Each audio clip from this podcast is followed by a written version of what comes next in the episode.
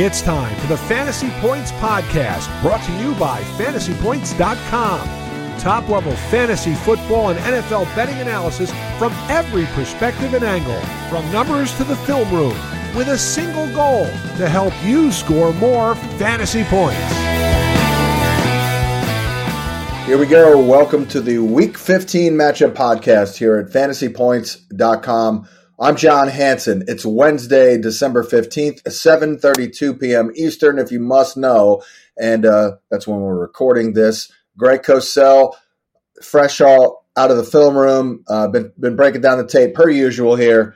It's uh, Groundhog Day every week here, ready to go, and this is just a little teaser podcast here for those who subscribe to the Fantasy Points feed. Obviously, it shows up in your feed and gives you a little taste of what Greg Cosell brings to the table here and how he uses information based on film study to basically help you win in fantasy football. If you're not a subscriber to fantasypoints.com, you're still listening to this, you're clearly still in the playoffs and you're into it. So uh, forget about subscribing and paying. How about this? Just go there, get a free account, basic account, sign up. That'll trigger a seven week or seven day, sorry, one week uh, trial subscription. Then you can take it from there. Take advantage of some of the good deals that we have for renewals, early renewals for 2022. Greg, uh, I'm sure you're well. Uh, we'll get right into it here. I'm scrolling through your notes. I guess we can start with the Chargers just, because yeah, I, I, think Justin Herbert good. Good, huh? That's what I have to say. Justin Herbert good. How about the offense and how that's schemed up. And you know, Joe Lombardi, when when the season's over, I think there'll be two camps there: some for him, some against him. You know, I think they've been a little sketchy in the red zone. I mean, when you watch the tape, you've seen it throughout the year. Uh, what are your impressions of the offense and how it's run, coordinated, and play calling? Yeah, I, am not one who likes to comment on play calling because I think so much goes into that that we don't know about. right. We just see the end result. And are they maximizing their players? Are they using them well and all that? Well, you know, I think that it's the first year with a new coach and a second year quarterback who we know is really gifted. Um, and, and, quality receivers for the most part. Okay, I mean, obviously Keenan Allen missed this past game, but he's he's a quality receiver, but he's a short to intermediate receiver. Mike Williams is a big man that ha- does have vertical ability, but he's not a true burner. Um, so you know, I think what they've tried to build is they've tried to build in the idea that we're going to have a rhythmic timing based pass game. We're going to work with our, uh, an offensive line that's young. They had a left tackle who's a rookie who unfortunately will be out. Yeah, he's a stud. Night. Slater. Right, but they didn't know that. So, you know, they have a rookie. They had some new pieces on the O line. And my guess is they probably felt that the best way to to really build the offense was to develop a timing rhythm pass game. You know, it's easy to mm-hmm. look at Justin Herbert and say, wow, what a special talent. But he's not the only guy on the offense, John. And you know, I think they probably feel like it's it's a build as the season has progressed. And I think they've started to do some of that. And we may see more of that, you know, this off season and going into next year. Um, but I think they viewed it as a build. Let's let's start somewhere. Let's become efficient. Let's become methodical, and and then work off that. And for the most part, they have done that. I've found a little cheat code in terms of finding under the radar assets in terms of rookies, young players who, uh, excuse me, production may not be wasn't all that great in college because maybe they had a bad quarterback or a bad offense. Donovan Peoples Jones is a good example. How about Josh Palmer? Because I I really like this this guy from what I looked at and saw. I know you watched his tape and you evaluated him, but he he flashed in this game. I, I like this guy as a prospect. In fact, I think he'll be a starter next year when they let Mike Williams go. I know he played for Keenan Allen this past week. Well, Josh Palmer was a player whose tape I watched, as you know, coming out of Tennessee, and I loved his tape. Uh, he played in the SEC. He has he had an NFL body, which obviously yeah. he still does. Um, he ran by Patrick Surtain twice when they played mm-hmm. Alabama. Um, yeah. I really liked his tape, and I thought he was a really good prospect. Um, you know, he did not have big time production because you mentioned the quarterback situation at Tennessee. Uh, but he's a really good player. And, you know, they designed a play for him. It was on the first third quarter possession. It was 36 yard play to him. The touchdown was also designed for him, the way they mapped it out based on the coverage. So, you know, I think that he's going to be a really, really good player. I know they like him a lot. Um, we'll see what they do with Mike Williams. They're certainly not going to sign him to a, a, top wide receiver number. I guess it would depend what Mike Williams would ask for. Maybe Mike Williams would love to stay to play with a young quarterback, and you know who knows. You know, I, I don't know what people will offer him. I think he's a quality wideout um, who still. I don't want to say he he's inconsistent per se, but he's he's the kind of player that he seems to have minor injuries quite yeah. a bit and and just you would think based on his size and his overall talent that he could be a 90 catch guy, but it doesn't appear that he's that guy. Well, he's a very physical player, man. He takes yeah. on a lot of contact. You know, in previous years, they'd run him downfield. He'd go up in the air and come flying down, bodies all over him. But uh, um, by the way, while we're speaking of the Charger team here, they are playing the Chiefs, and you know the Chargers very zone heavy, very stingy I don't know about this one here. I mean, I'm worried about Mahomes putting up numbers against anyone but the Raiders. Any thoughts on this matchup here? It seems like the Chargers are equipped to, you know, kind of, for lack of a better term, keep these guys in front of them. You talking about matching up to the Chiefs?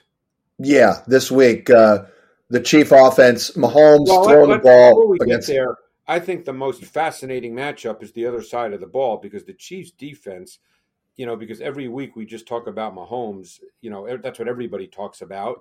Um, the Chiefs' defense has been absolutely sensational for six games now. I mean, yeah. almost almost historically sensational. Um, and they they've just been really really good in, in what they're able to do. Um, you know, what Spagnuolo has done is he's making opposing quarterbacks have to think and decipher after the snap. Um, it'll be interesting how that plays out with Justin Herbert because what he's doing is he's slowing down the decision process for the quarterback at the same time the speed of the play is increasing. So it would not surprise me in this game to see a lot of timing rhythm throws by Herbert just to try to get the ball out. So they so he they, they can not be affected by the disguise and the late movement that is an absolute staple of what the Chiefs defense does. So I think that matchup to me is actually the one I'm most fascinated to watch. Do you think the way they play works well against this defense, as you just kind of outlined there? You know, timing, rhythm. You said come out in that regard. I don't know. if you can play that way for four quarters, I guess. But um, which matchup is more difficult for the quarterback here and challenging? Um, I would say the Chiefs' defense, the way they're playing, they're playing yeah. at a really high level. And of course, Chris Jones is out, and that's a big deal because one of the things they've been doing, the Chiefs, that is, and Willie Gay is out as well. So that's they have two guys who are who are out who are really and Sneed and Sneed. They're yeah. he's often their slot corner. Yeah, Sneed didn't play this week though, and they still right. played really well. Right. Um, uh, but um, you know, one thing they've been able to do is win one-on-one matchups um, up front. Ingram has become a really important player in their front. He's a movable chess piece. He's a joker. He lines up both inside and outside. So, you know, when, when you can do disguise late movement and then win one on one matchups with your D line, which, as I said, could could change a little this week because Jones is indeed out. Um, but when you can do that, you're going to have a very good defense, and their defense has been really, really good the last six weeks. By the way, I, I am looking for an angle for this game in terms of my Thursday night special, my under the radar offensive player. I was thinking Jared Cook. I know they throw to Parham, but um, Sorensen's been that tight end matchup per your notes. Part, uh, yes, yes. The Honey Badger as well. I mean, any thoughts on a guy like Jared Cook up against these guys?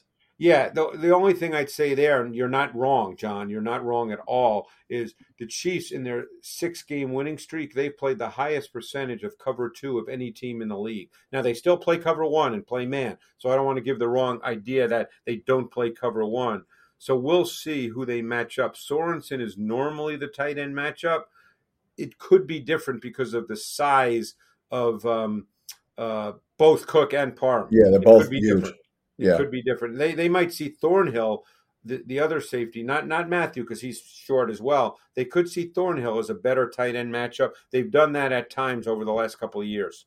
Sometimes we have too much information, Greg. It's uh, we try and we try and outcoach the damn coaches. You know, figure out the chess match. It can be difficult. I know, and, and then and then when we're wrong, you know, people act like we don't know what we're talking about, which you know that's fine too. But you know, we're you and I, John. Unfortunately, we're not in the meetings rooms this week with the, with the coaches and the players. Happens to the best of them. You know, I'll never forget watching a matchup between the Browns and the Patriots, and it was basically I viewed it as Norv Turner versus Bill Belichick.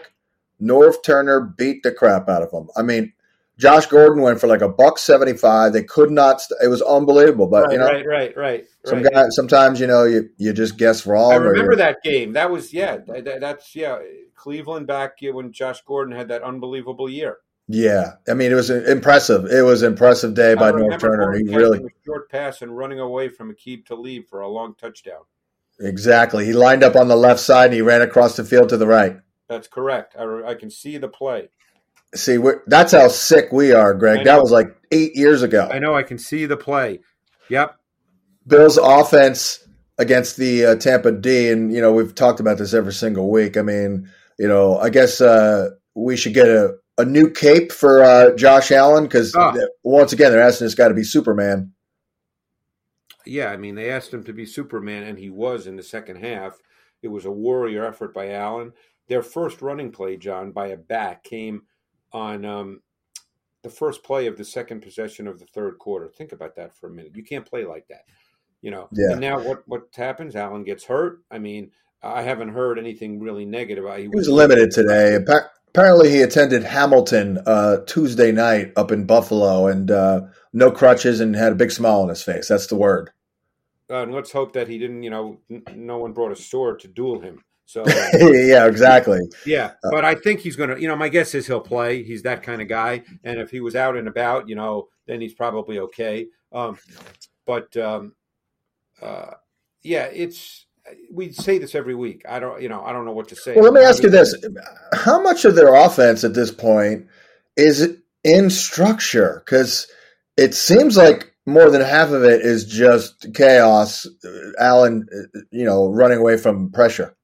No, I wouldn't say that. Okay, Um, yeah, no, I, I would I wouldn't say that, but I think that they don't really have a true meaningful intermediate pass game. They hit a Right. couple on a, on a field goal drive in the first half. It was you know some actually a couple of really nice plays.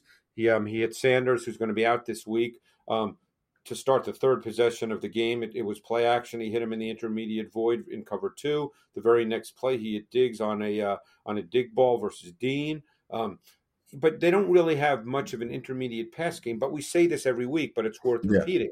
Yeah. Their old line is not very good in pass protection, and the right rookie right tackle Spencer Brown really struggled this week. Obviously, playing against a very good front and Shaq Barrett, um, and they just they don't run the ball now. I don't know whether they believe. That, I would assume they believe they can't run the ball because I, I just I don't know. I don't know where to go with this, John. I, I don't know that any coach truly believes that you should not hand the ball off to a running back until the first play of the second possession of the third quarter. yeah, no, it's um, it's bizarre. I, it it feels disconnected, disjointed. The offense to me this year, and maybe part of that is the lack of the running game. Part of that is Yep. poor protection. So they're Right. asking Allen to do way too much. It's not possible to do that, and mm-hmm. therefore people are starting to think Josh Allen's not really, you know, a great player, and he is a great player. And the second half of that game said it all. And look, the reality is, I know it wasn't called, but I think we would probably all agree that that was either holding or interference, you know, on Diggs, and they probably would have won that game in overtime, and excuse me, in regulation. And if that was the case, we'd probably be talking about Josh Allen all week as if he was Superman. Do you think this matchup? Um, w- would you say this leans to the difficult side against Panthers? They do, as you know, uh, play a lot of cover one. Panthers have a good defense, by the way. Yeah. I mean, I know you know we focus on their offense because it's not been very good at all, and, and who knows about their offense? I can't even speak Right. to that right now. You're not uh, watching that tape. Um, yeah, I didn't watch it yet, but um, I did watch their defense, um, and you know I think their defense is pretty good. Um, you know they they give the offense a lot of looks. They feature disguise and late movement. They've got a lot of versatile secondary players, a lot. Um, mm-hmm. Yeah, it could can, be another challenging uh, go here. Rush I mean, the quarterback off the edge, you know, with two guys that are going to pose a problem for left tackle Dawkins and right tackle Brown, assuming he's he's the right tackle again. So this is not an easy matchup for the Bills' offense. I'm going to ask you about Trevor Lawrence, believe it or not, uh, selfishly, because I'm, I'm actually considering starting uh, O'Shaughnessy and, and maybe even uh, Laquon. But uh, I, I saw your notes, battle line, but you're almost given, it seems like you would give Trevor Lawrence like almost a complete pass on this year um, because it's just a very poor environment, right? I mean, it doesn't seem to be a plan on offense at all. Greg, what, what do you say? Well, yeah, I, I, like I said, I don't, I can't speak to that because I'm not there. But I will say this, and I put this in my notes, John, that he rarely gets easy throws. So I, right. I, I said as a question because I don't know, is that a function of scheme? Because it looks like everything is hard and covered and contested. Mm. You know, and every quarterback has to get some easy throws. You can do that. Um, so I'm not going to sit here and rip their offensive staff. I know people have done that. That's easy to do, and maybe they're right. But the point is, is it it's very very hard on a weekly basis. Now, having said that, I don't think Lawrence has been great by any means, uh, but that's not surprising to me.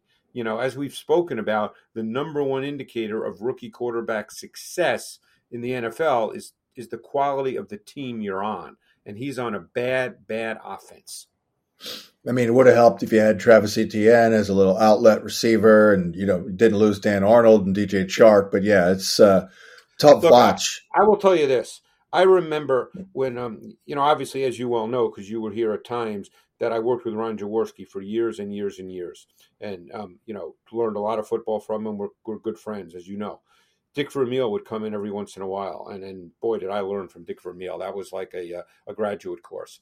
Yep. Dick Vermeil would always say, he said, when you draft a quarterback number one in the draft, the entire focus of the organization, not just the team and the coaching staff, but the entire organization. And he would say, starting with the secretaries, starting with the person, you know, when you walk in the building who who asks, you know, who are you here to see? Everybody in the building, the entire focus must be to make that quarterback an all pro. And I don't know what they're doing in Jacksonville, so I can't speak to that. But that needs to be the focus of what Jacksonville does. Sure feels like they did that to Jaws, you know. You know, yeah, well, he wasn't the number one pick, you know. I mean, right, but still, I mean, to that uh, point, right? You know, when Dick Vermeil put it all together for Philly, they had a good O line. They had he had Carmichael, had a good back. I mean, he had a lot. He had a good tight end.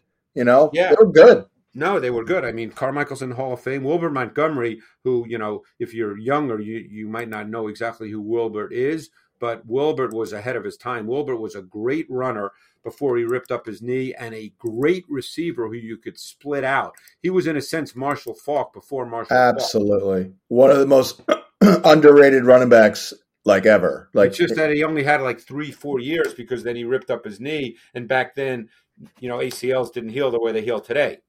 Right. Then he then he went into media. Then he went into coaching. Yeah, uh, Wilbert's a great guy. I love Wilbert. I've, yeah. I've, now, one of my first uh, thrills uh, in doing this way back, I did a little TV show in Atlantic City that aired, you know, throughout the Delaware Valley, as they say, and uh, Comcast Sportsnet launched in Philly, and they launched a Monday Night Football show, and that's the show I did. And we were had a little bit of a cult following, to the so much so that they were actually kind of threatened by us. And I didn't hear it, but my buddy did. It was some Ricky Watters was doing a show, and he said something like, "Oh, we're going to beat those guys down the shore, like the TV show, right, our right, show." Right, right. And apparently, my buddy couldn't believe it. He goes, Will Montgomery. He goes, Oh, I love the guru. I was like, Oh, wow. Uh, love me well, some Wilbert Montgomery. Wilbur but yeah. was, he was, he was so good. But anyway, we get off track here. Yeah, we do. But, well, we uh, got stories. I got a Dick Vermeil story too, but we'll save that for another the point time. is just, it was relating to your Trevor Lawrence story. I don't know, you know, your question. I don't know what goes on in the building, but you got to make sure that everything you do whether Urban Meyer is the coach after the season or not, everything you do has to be designed to make Trevor Lawrence great. Is it is it fair to say that whatever negatives you're seeing, you're almost forgetting about when the season's over? Well, I think if you get a new coaching staff, you have to start from scratch, almost as if he'd be a rookie next year. Wow. Jeez. Um, well, speaking of non offenses, how bad is it the Titan offense right now? I mean, I hate to say it with Ryan Tannehill, but it seems like he's been exposed just a little bit. I know he's in a really bad spot, but this guy, like, he can get it done if you've got weapons. But if you don't have weapons, I mean, what, what do we got here? Well, they got some pretty significant issues right now. So I don't, I don't, I mean, I look at their offense. They don't have people, clearly. They have almost no intermediate passing game. It's very condensed schematically. Um, they really don't feature much in the way of intermediate and vertical route concepts and combinations that tactically attack zone coverage. See, to me, I'm only telling you based on my experience. I think you can do that no matter who your receivers are, but that's yeah. just my point of view. Okay. Yeah. Um, yeah. so Julio, Julio didn't really give much this week. No, no. Um, Jeez. Uh, it was a base personnel game for the Titans, but that could well have been a function of the score. They probably felt they didn't have to score a lot of points, so they played a lot of snaps with 12 personnel and 13 personnel. Um, they don't pass protect very well. That's become an issue, John, that, and that could be why they play this way. Too yeah. many one-on-one breakdowns resulting in pressure and/or sacks of, of Tannehill. But when all said and done, they generate almost no explosive plays in the passing game to wide receivers, and that's a problem. No. So yeah. you know, again, I'm sure they're working on it. I, I don't, you know, I'm not there. I don't have the answer, but you have to somehow figure out a way to do that. You know, Josh Reynolds didn't work out. I don't know what happened, but he looks pretty good with the Lions. I mean, he's giving them yeah, a presence yeah. on the outside. Who knows what happened there? Just don't know the answer yeah. to that. Don't but know that you. The Jaguars blitzed a lot, and uh, you know they were pretty effective with some of their pressure schemes versus the Titans. So they play the Steelers this week. The Steelers defense obviously is not the Steelers defense we've come to know. Uh, be very curious to see how the Steelers decide to play against the Titans offense. Yeah, you saw that Steeler D. How bad did they look early in the, that was early in the game? And keep in mind that they played a team in the Vikings that plays with a fullback just like the Titans do. So in some ways, it's it's it's consecutive games in which they're going to get some similar personnel packages. I would bet the Steelers will be significantly better on defense this week. I think they have a really good coaching staff, John. I can't imagine they'll be that bad two weeks in a row. I mean, if you get run on by D'Onta Foreman, you're you're in trouble in the game. Yes, you are. and Dalvin, Dalvin Cook is one thing. D'Onta Foreman is another thing.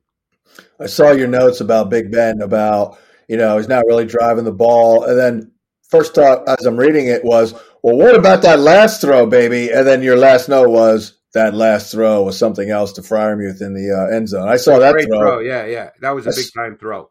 I saw that throw. I'm like, Ben, don't retire. You, you still got it, buddy. But yeah, well, uh, that wasn't a true drive throw. Yeah, I guess. great throw. It, it was, was, a great, throw. throw. There's some yeah. mustard on it though. Um, but but generally speaking, uh, we're at we're at the end here. Not really pushing that ball down the field. They, they, haven't really made it. I mean, they do take some shots here, but well, no, that's what their offense is now, John. It's, yeah. it's quick game to get it out, or it's vertical shots. That's right. what that's what they don't really have a a true intermediate pass game. But so, as you said, you don't need a gun to, to take vertical shots. No, you don't need you don't need a gun to throw a fade ball because they predominantly their their vertical shots are outside the numbers. So you don't need a gun for those throws. No. Um, I did want to ask. I know I don't think you saw uh, Houston at all, but uh, I did. I saw Davis Mills. I'll tell you what, I was very impressed. He looked good early on. Greg, what did you see? Yeah, he did actually. I mean, he needs to be protected at this point in his career. Yeah. He's yeah. he's one of those guys. He's very much a pocket player. He's not immobile, John, but he's he's a pocket quarterback. He needs space. He needs space. He needs space. That's a great way to say it. You're 100% right. Um, I thought in the first half he showed a lot of poise. He was composed. He had good awareness of the route concepts versus the coverage. Second half, they start to get to him a, a little bit. Mm. Bodies around him, he became a little more unsettled. Um, that's why he needs all the snaps and experience he can get. And they've said he'll play the rest of the year. He's a pocket passer at his core. He needs to be protected and secure. And, you know, obviously they're playing with a little bit of a makeshift, not a little bit, they're playing with a makeshift O line. So we'll see. But I mean, I think it's the right thing to do to give him all the snaps. Yeah, I'm asking you because I'm actually because of injuries. I'm considering starting Nico Collins, and I know he looked good from what I saw with the ten targets. No, they play Jacksonville this week, and I got to tell you, Jacksonville's defense is not necessarily an easy defense to play against. I mean, so, I think the front is scary, beatable on the back end. Yeah, they did get Shaq Griffin back this week, so he, you know, he's a he's a solid NFL corner. Yeah. But I would agree with you on that. Um, yeah. But but they they pressure. They're pretty good up front. They've got two pretty quality edge rushers uh, in Smoot and, and Allen. So I mean, they're not easy up front. Yeah, yeah, that's a that's going to be a tough call. I mean, there not many cake matchups uh, out there. You know, everyone's no. like, you know, there's some bad defenses, but even the bad ones, like at times, it's like they're not awful. Like Jacksonville's a pretty good example of that. I mean, look at all the problems they gave uh, the Bills about a month ago. Uh, Greg, uh, let's get a couple more here. Uh, well, Cowboy offense, and at this point, I mean, it's only a matter of time until we start wondering about Dak and whether or not he's healthy because he's been so poor. But uh, what'd you see this week? Yeah, that that that part I can't answer obviously yeah. because he's playing, and so all, all I can do is watch the tape. But um, their offense has not been particularly good. Um, they can't run the ball. You know, they tried to run the ball this week. I mean, I thought it was pretty interesting yeah. that Corey Clement had more carries. I think Zeke is probably hurt a little bit too. Um, oh, he is. He's playing with the knee brace. He said this week it, he got through it okay and he feels really good. But he, he, he said that two weeks ago that he felt good. Yeah, and I, I think Prescott and I made this note in my um, in my notes, John. I don't know if you saw it yet, but he's been rushing his mechanics in re- recent weeks. Lower body has been a little too unsettled at times you see him playing too fast in the pocket. I would say that overall, there have been times he's not seeing things as clearly, and that has resulted in everything being speeded up a little. And, yeah, so you might go with you know it might be more mental than physical. It could be. Yeah, I don't know the yeah. reason. I can yeah. just tell you what the tape shows. But with with an inability to run the ball and Dak not being at the top of his game, their offense has kind of stalled a bit in recent weeks, as you know. So therefore, yeah, receivers are not putting up numbers compare and contrast it to uh, the first six weeks. He was, he was pinpoint. Yeah, yeah. That's where the injury thought pops up because you know it's like a, been a complete unraveling of his game. You know, yeah. and certainly the running game has unraveled itself. So that's that, that's definitely unraveled, which I think is a combination of O line and Elliott um, being hurt. So right now their offense is it's a little uncertain right now. I mean, I, I would not know how you would, you know, truly project them this week. That you know, I don't know how you would do that. Um, well, you know, I I'm not. I had to pull back from where I would normally rank Dak. I can tell you that. I mean, he doesn't. You know, I, am not giving him big numbers. Yeah, you know? and I don't think the Giants have a bad defense. By the way, I know. Yeah. I know that they gave up, you know, some some yardage and some points to the Chargers, but I don't think they're a sieve kind of defense. Do they travel uh, Bradberry? You think this week? Maybe not because they didn't who, travel him last week, so I can't. You know. Yeah. Who are you traveling him with? You know, right. I mean, Cooper's a threat. Lamb's a threat. You might as well just play your sides, I guess. Well, yeah, and Lamb will probably be in the slot in the slot anyway. So, yeah, yeah. I mean, I, I, think they'll. Although now Aaron Aaron Robinson, who started last week for the Giants, the rookie, he's on the COVID list, so um, he played outside opposite Bradberry. So they're going to need to make a change there. You saw the Bengal offense, and uh, Burrow was awesome. Yeah, and, and, no sign of the injury at all, huh? No, I thought he was really good this Jeez. week. Really good. Yeah, that's great. Uh, I don't know about this week though, man. That that Bronco D is pretty darn. Yeah, it's a good. tough matchup. It's a really tough matchup. You know, particularly the way Vic Fangio uses his safeties. There'll be a lot of different looks for Burrow. Um, Burrow's a very confident thrower you know he, he might he might throw one or two this week to the Broncos just because he might not see it exactly the way he thinks it is. That's Vic Fangio's deal. You know he he shows you one thing and then all of a sudden it's different and it's different when it's too late. You know, yep. so we'll see. But I thought Burrow was outstanding against the Niners.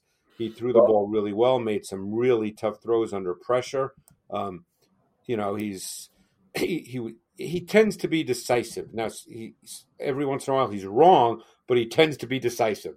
Yeah, well, and he has amnesia too, probably, right? That is correct. He strikes right. me without knowing Joe Burrow as being very cocky and confident.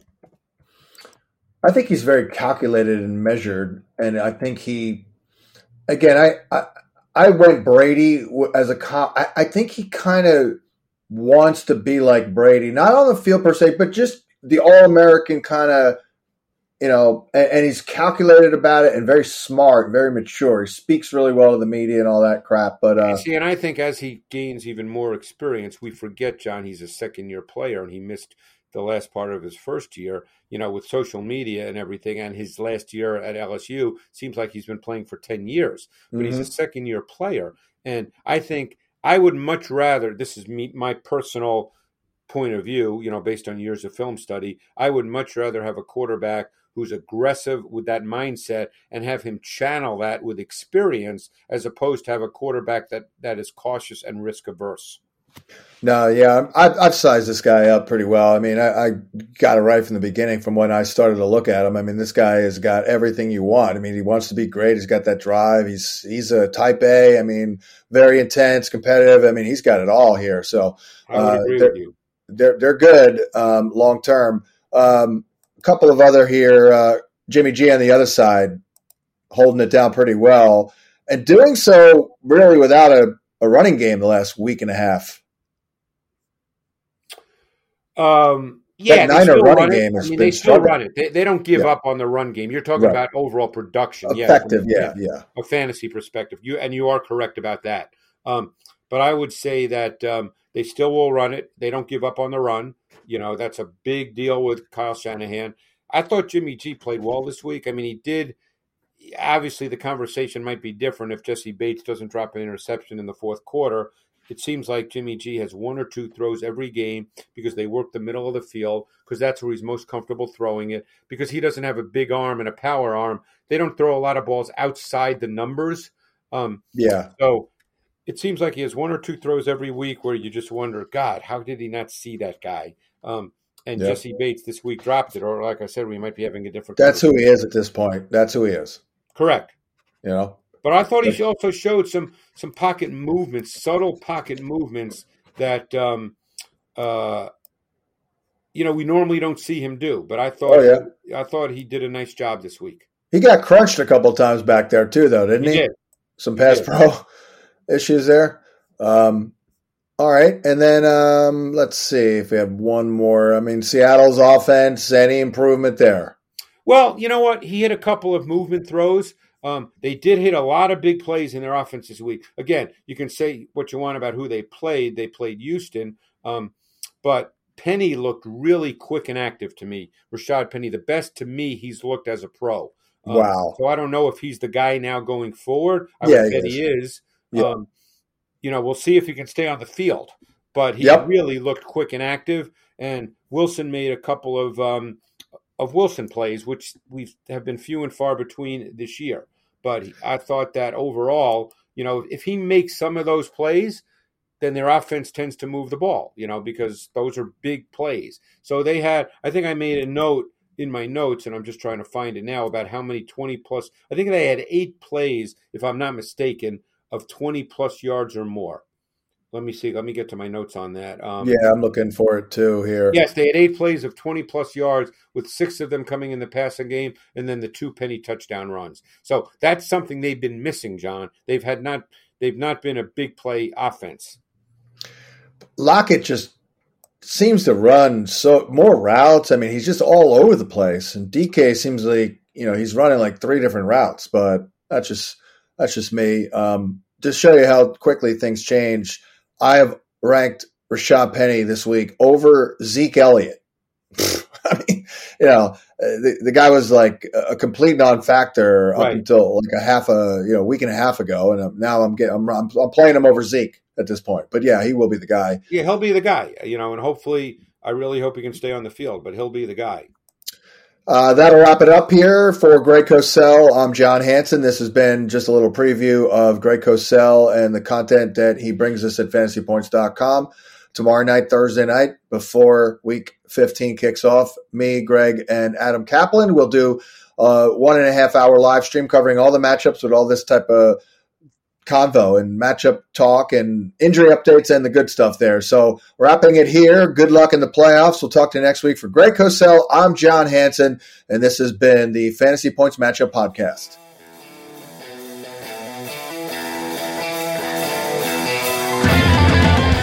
Thanks for tuning in to this edition of the Fantasy Points Podcast. Remember to subscribe, rate, and review on your favorite platform.